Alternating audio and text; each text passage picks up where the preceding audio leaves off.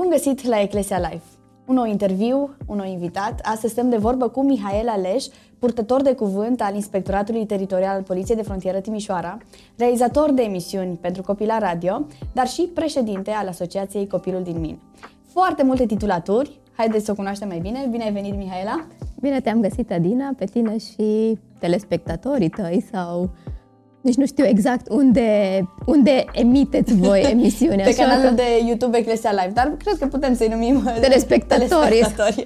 internauți sau ceva exact, de genul. internauți mai degrabă. Aș vrea să vorbim uh, întâi despre meseria pe care ți-ai ales-o. Cea de polițistă, putem spune, da? Cum de ales o astfel de meserie, puțin atipică pentru o femeie? Așa este. Când te gândești probabil la polițist, te gândești la uniformă, pistol, fuga după infractor și alte lucruri. Doar că în cadrul acestei arme, poliție de frontieră, există și un birou numit purtător de cuvânt, așa că sunt uh, cumva norocoasă pentru că deja de vreo 14 ani sunt uh, la biroul de presă și nu mă consider în adevăratul sens al cuvântului un, un polițist, polițist, pentru că am stat atât timp cât n-ai făcut un dosar penal, nu poți să te numești polițist sau n-ai fugit după un infractor pe stradă, nu te poți numi polițist, deci mă numesc mai cumva un PR, să zic așa, sau un lucrător în domeniul relațiilor publice, dar ca reprezentant și liant între ceea ce înseamnă instituția Poliției de Frontieră și societatea civilă. Este o meserie pe care ți-ai dorit-o de mică? Ai vrut să fii polițistă de mică? Fetele, în general, când sunt mici, își doresc să fie doctorițe, coaveze, alte meserii. Ai să te distrezi. Chiar mă gândeam când am văzut întrebarea, pentru că eu eram cu spray și probabil foarte multe fete sau băieți, când erau mici, se jucau cu spray cântând, adică da, da, cumva exact. are legătură... Eu nu făceam asta, recunosc. Are legătură că în loc de spray am schimbat cu microfonul, dar în alt sens. Nu m-am văzut, nu m-am văzut polițist, um, nici nu cred că m-am proiectat cumva când eram, poate, poate profesoară, dar de acolo am și început, pentru că am terminat liceul pedagogic și am fost uh, educatoare și de acolo am început și uite, continui, pentru că în zi de astăzi sunt și trainer și m-am întors, să zic, la prima iubire dar nu m-am proiectat într-o uniformă a statului și cu atât mai mult uh, nu polițist, dar ți-am zis, face sens uh, de la spray la microfon pentru că pe parcursul acestor ani microfonul a fost uh, cumva un prieten în viața de zi cu zi. Ești o creștină practicantă? Da. Și cum se împacă asta cu mediul în care lucrezi? Noi știm de la știri despre poliția de frontieră, de exemplu, că găsim polițiști, infractori, Um, polițiști care au mită, care sunt în dosare. Cred că uh, este o provocare să îți păstrezi uh, integritatea um, într-un mediu în care sunt tot felul de provocări. Aș spune că nu e neapărat legat de o ramură sau de o meserie aparte, e vorba de integritatea ta ca și om, pentru că provocările astea le poți regăsi și în meseria de medic, și în meseria de profesor, și în absolut orice. La urma urmei ține de ceea ce tu, ca și persoană, ai hotărât pentru viața ta și putem vorbi aici de oameni care sunt morali sau de noi care suntem creștini practicanți și îl iubim pe, pe Dumnezeu și avem valorile întipărite prin prisma faptului că îl iubim și vrem să respectăm ceea ce El a lăsat pentru noi. Așa că nu cred neapărat că ține de o meserie. Într-adevăr, sunt meserii poate predispuse în ce înseamnă poate munca cu, cu publicul sau ceea ce înseamnă că știm că sunt o paletă de infracțiuni, în ceea ce înseamnă uh, infracțiunile profesionale, dare, luare de mită și alte lucruri, unde sunt normal mai predispuse uh, la oamenii care interacționează cu societatea civilă în vederea facilitării anumitor uh, act, acte, să zicem, în domeniul respectiv față de un muncitor în fabrică, deși și acolo ai putea spune că pleacă acasă cu buzunarele pline cu uh-huh. ceea, ce, ceea ce produce pe linia respectivă de muncă. Deci cred că nu are legătură neapărat cu profesia din care, sau profesia pe care o ai în momentul în care te întorci la Dumnezeu sau ești, ci pur și simplu consider că trebuie să fie o lumină, indiferent unde, că ești la biserică, că ești acasă, că ești uh, pe stradă, că ești în cercul tău de prieteni, că ești la locul de muncă, cumva să, să strălucim, știi, să fim o perlă. Așa. În, uh, și e foarte interesant, știi, că te gândești la perlă, perla care îi se produce suferință, se formează prin suferință și tu ca și creștin, normal, neavând valorile lumii, cumva trebuie să fii pregătit să suferi pentru valorile pe care tu le crezi chiar și la locul de muncă. Spuneai că microfonul uh, a fost prezent în viața ta de zi cu zi și spuneam în prezentarea ta că ai și o emisiune de radio, emisiune de copii.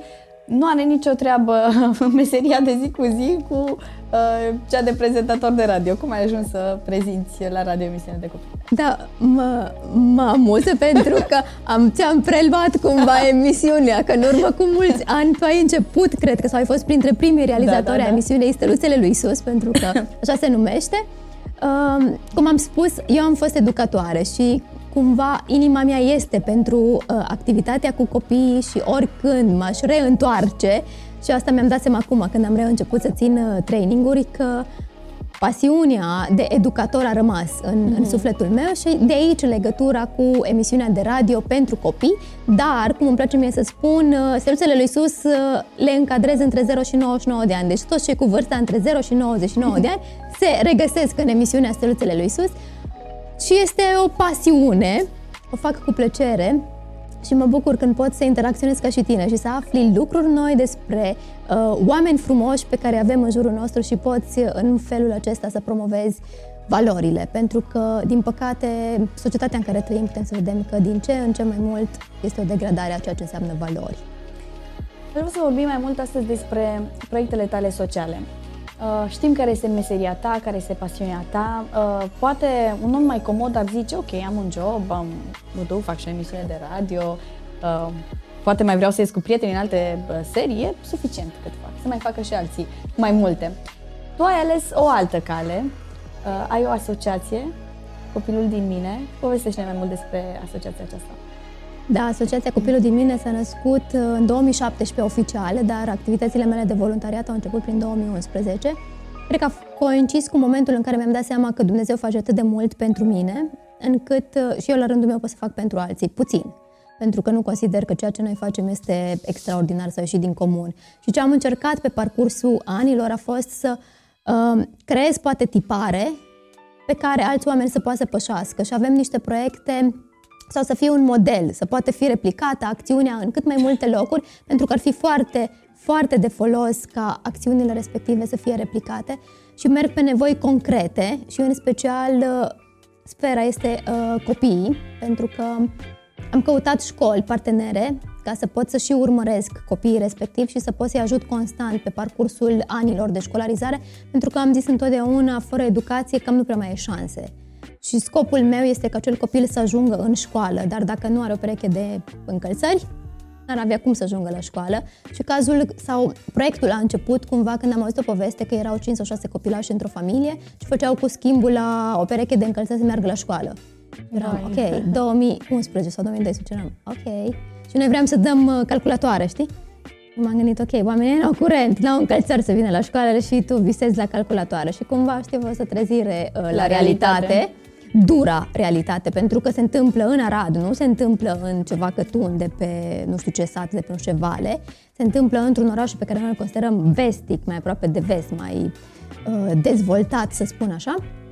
Și atunci am, re, am început activități și am zis, ok, ce pot să fac? Pot să fac, pentru că timpul fizic nu îmi permite să stau și să mă implic zi de zi în activități, dar pot să-mi proiectez niște proiecte pe care să le urmăresc pe parcursul fiecărui an cum ar fi, de exemplu, încalță un copil în perioada septembrie-octombrie ca să poată să aibă pe parcursul anului școlar și încurajez oamenii uh, la lucrul acesta, să se implice activ și slavă Domnului că de ani de zile sunt uh, oameni care dacă cumva nu postez în perioada respectivă îmi scriu mesaj și mă întreabă Mihaela, anul ăsta nu mai ai campania respectivă și foarte încurajator.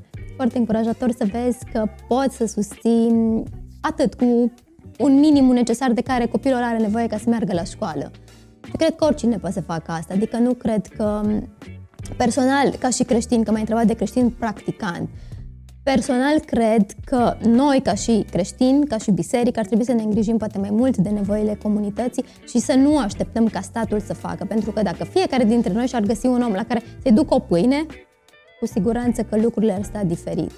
Dar de multe ori, cum zici tu, intervine egoismul nostru în primul rând. Comoditatea. Comoditatea, știi, și cumva le lăsăm așa pe tânjală, dar e fain că sunt oameni care fac lucrul ăsta, știi, și încurajez pe toți aceia care au pe inimă să-și găsească o asociație sau, nu știu, poate centre în care sunt copii sau bătrâni și să poată să-și răpească un pic din timp ca să-l investească în alții, pentru că produce foarte mare bucurie, știi? Ce proiecte, în afară de uh, încălțăminte, Ce um, alte proiecte ați mai avut? Am văzut că ați dat și rechizite la un moment dat? Da, avem, deci astea sunt proiecte, să zic, anuale. În fiecare început de an școlar avem în august-septembrie, când pregătim ghiozdanele pentru copii, după care vine campania de încalță un copil, urmează în luna noiembrie să fie îmbracă un copil pentru geci de iarnă și tot ce înseamnă de haine groase pentru iarnă. Am mai avut tabere pe vremea când COVID-ul ne, puti, ne lăsa să organizăm astfel de activități pentru copii, cumva era un, un bonus pentru copii ca ei să participe un an de zile la școală și îi selectam pe criteriu de prezență, odată pe criteriu că uh, copilul să-și dea interesul în momentul în care este la școală și, evident, cei care nu își permiteau și nu și-ar permite niciodată să meargă într-o tabără. Și, practic, cum uh, te ajută pe tine cei de acasă? Uh, vin pur și simplu și donează o pereche de uh, încălțăminte sau o geacă? Mă ajută foarte mult canalele de socializare, așa că pentru mine sunt o unealtă folositoare, nu stau să dau scroll, cum ar veni. Uh, postez în general acțiunile pe pagina mea de, de Facebook sau pe pagina asociației și rog oamenii să dea în primul rând share, pentru că poate tu nu poți sau nu-ți permiți, dar faptul că tu ai postat și ai în, în lista ta un prieten care poate își dorește de mult timp să facă lucrul ăsta, informația poate să ajungă în modul ăsta la cât mai mulți oameni și în general așa se întâmplă. Oamenii reacționează că doresc să mă implic în campanie, după care își primesc uh, uh, mărimea copilului, numele copilului, ca să poată să cumpere personalizat pentru fiecare copil în parte. Cum putem să-i motivăm uh, pe cei care ne urmăresc să se implice în astfel de proiecte? Poate uh, ne povestești care sunt reacțiile copiilor care primesc aceste cadouri. Sunt sigură că uh, reacțiile lor ar fi un, uh, un motiv uh, destul de bun pentru unii care ne urmăresc.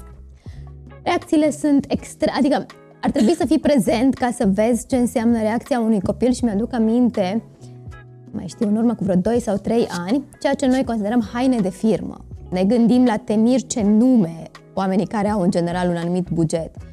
Copilul a primit o geacă nouă, cu o nu de firmă, să nu ne, firmă însemnând în sensul de nișă, pentru că acolo da. ne referim la, la mărci de firmă. Dar pentru că el în viața lui nu a avut o geacă nouă, a fost reacția de a sărit în picioare și a început să țopăie, să mă îmbrățișeze pe mine, pe doamna învățătoare și într-una să spună Doamna, am primit geacă de firmă, în sfârșit! Sau mi-amintesc cazul unui copil de la Conop care a zis eu nu vreau să tai eticheta de la geacă și o să mă duc cu ea în afară ca toată lumea să vadă că eu am geacă nouă și mai mult decât atât a zis eu geaca mea m-am gândit să o pun într-un copac în centru sau undeva că poate altcineva are nevoie și ar fi rușine să o ia de la mine știind că a fost a mea. Deși era cumva, ok, ei, sunt emoțiile pure pe care le primești pentru un lucru minor, adică dacă stai să te gândești o geacă, o geacă. Pentru marea majoritate dintre noi, o geacă poate reprezintă un moft, dar pentru ei este o necesitate, adică, în general, cadourile nu sunt un moft, sunt efectiv necesitatea de care ei au nevoie ca să vină echipați corespunzător la școală. Și cred că mulți dintre noi avem mai multe geci da, să uite, una. că mai, mai provocat să mă duc mai departe cu amintirile. Mi-amintesc de o tabără în care am dus copii și, evident, sunt mulți copii care se culcă poate cu burta goală, să o spunem da. așa pe românește.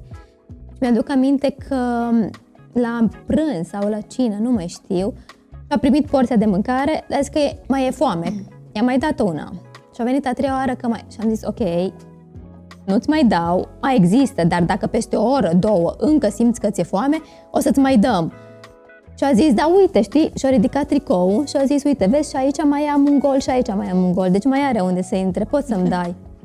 Dar și pentru mine era șocant, știi? Tu care poate n-ai dus niciodată lipsă de o bucată de pâine și ai avut întotdeauna ceva de pus pe masă, sunt copii care în momentul în care primesc, senzația îi de a înmagazina pentru că nu e sigur că mâine am lucrul ăsta. Mm-hmm.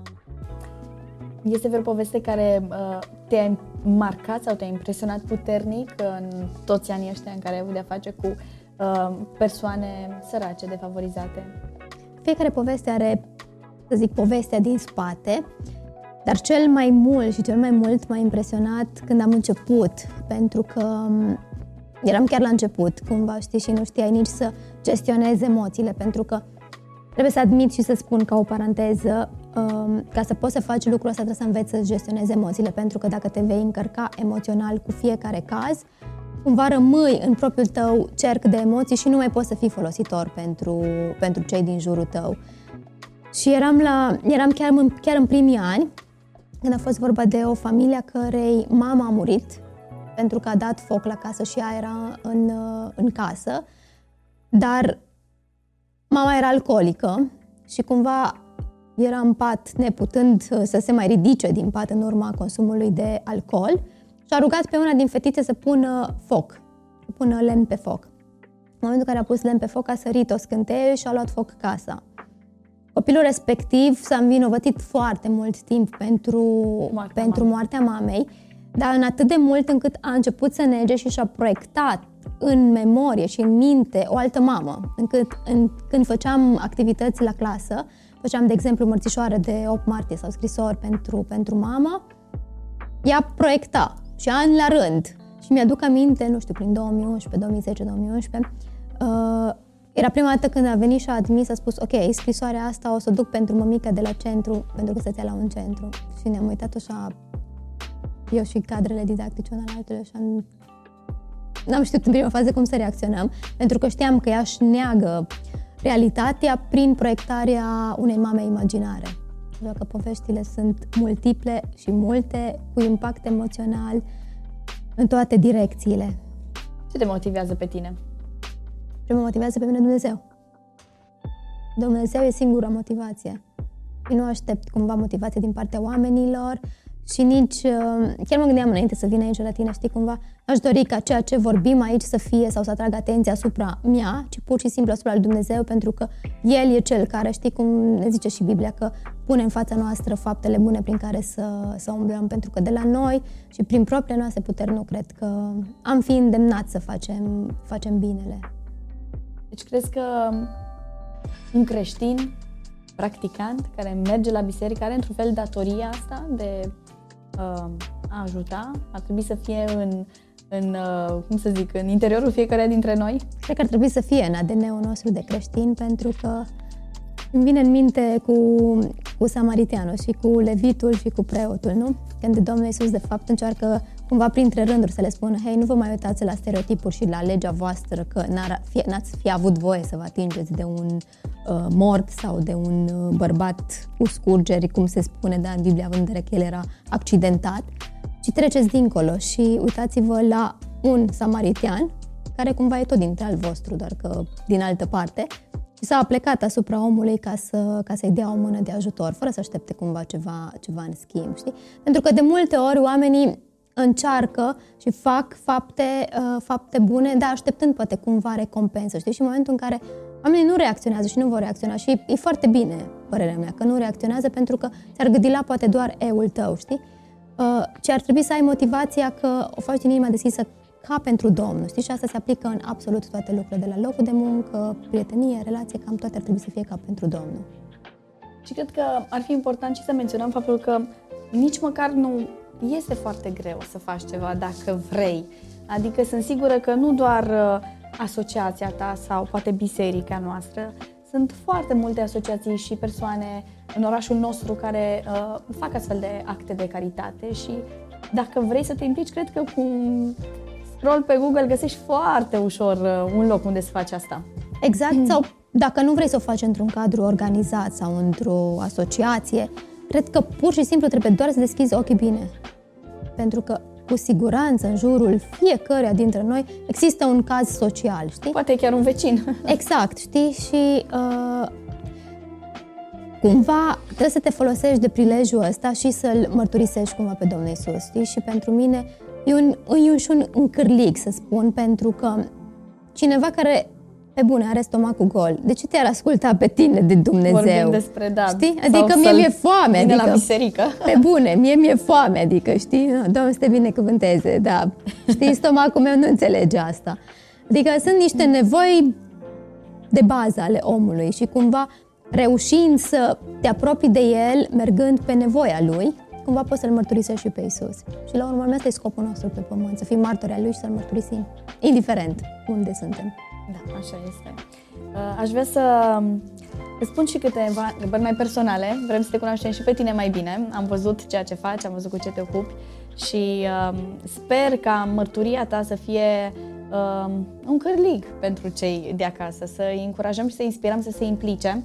Dar uh, vrem să știm și cine este Mihaela Aleș acasă. Spune-ne câteva lucruri despre tine. Wow, interesantă um, perspectiva. Cine este Mihaela Aleș? Cred că același om nu, nu prea constat diferențe între mine, omul de acasă și omul de, de la muncă sau omul de prieten. Este același om sociabil, același om care are multe de spus și uh, cam, cam așa, știi? Adică proaspătă nu, căsătorită. Proaspătă, da, proaspăt căsătorită și... Cum este viața să... de proaspătă soție? Mai este foarte frumoasă pentru că Soțul meu împărtășește cumva exact uh, ideea mea de slujire și de implicare și n-a fost o piedică, ci mai degrabă a fost o încurajare ca să putem să slujim împreună. Și deci este ajutorul potrivit? Exact, exact. Este ajutorul potrivit și reușim să, să le îmbinăm, ceea ce e foarte, foarte fain, pentru că cumva, dacă te căsătorești și omul nu, nu împărtășește cu tine ideea aceasta a slujirii, pentru că la urmă despre asta e vorba, Cred că cumva apare cearta și disconfortul în familie și cumva trebuie să alegi slujirea, familia și familia prioritatea e pe primul loc. Și atunci... Cine gătește la voi acasă? Amândoi. Este foarte fain că Uh, uite, gătitul este un loc sau uh, un mediu, bucătăria este un mediu care ne aduce împreună, știi, și avem poate și uh, discuții profunde în timp ce gătim sau ne învârtim prin bucătărie. Mai ai și timp liber? Mai ai și alte pasiuni în afară de toate aceste activități care cred că se ocupă destul de mult timp uh, din, uh, dintr-o zi? Da, am și timp liber, nu foarte mult sau nu pe cât mi-aș dori de mult, și uh, una dintre pasiuni este cititul și îmi pare rău să recunosc că este cumva așa în, în așteptare, știi? On hold. Adică, da, exact. Profit de timpul uh, de mers la Timișoara și venit înapoi și cel puțin când vin înapoi pe, pe microbus citesc în general, pentru că e singura oră care n-aș avea altceva de făcut, știi? Și consider că e un timp benefic să pot să citesc atunci. Ai un verset care te motivează? Da. Care îți place, care te încurajează? Poți tot un Hristos care mă întărește. Foarte 4 practic. cu 13, exact.